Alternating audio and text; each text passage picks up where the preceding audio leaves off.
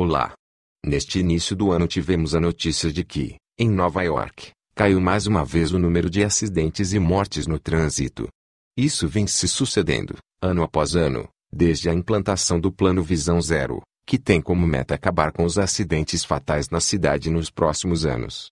Uma das principais ações do programa foi reduzir os limites de velocidade em todas as vias e aumentar a fiscalização, com o objetivo de acalmar o tráfego de veículos.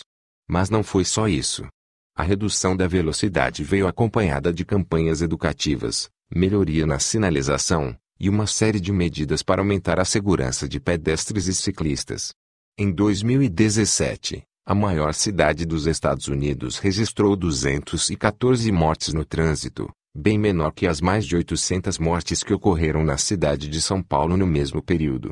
Apesar das seguidas quedas nos acidentes, a administração local não está satisfeita. Segundo as diretrizes do Visão Zero, nenhum nível de acidentes fatais nas ruas da cidade é inevitável ou aceitável. É sempre bom olharmos para bons exemplos que vêm de fora e pensarmos em como aplicá-los nas cidades brasileiras. Eu sou Rick Ribeiro e este é o Boletim Mobilize.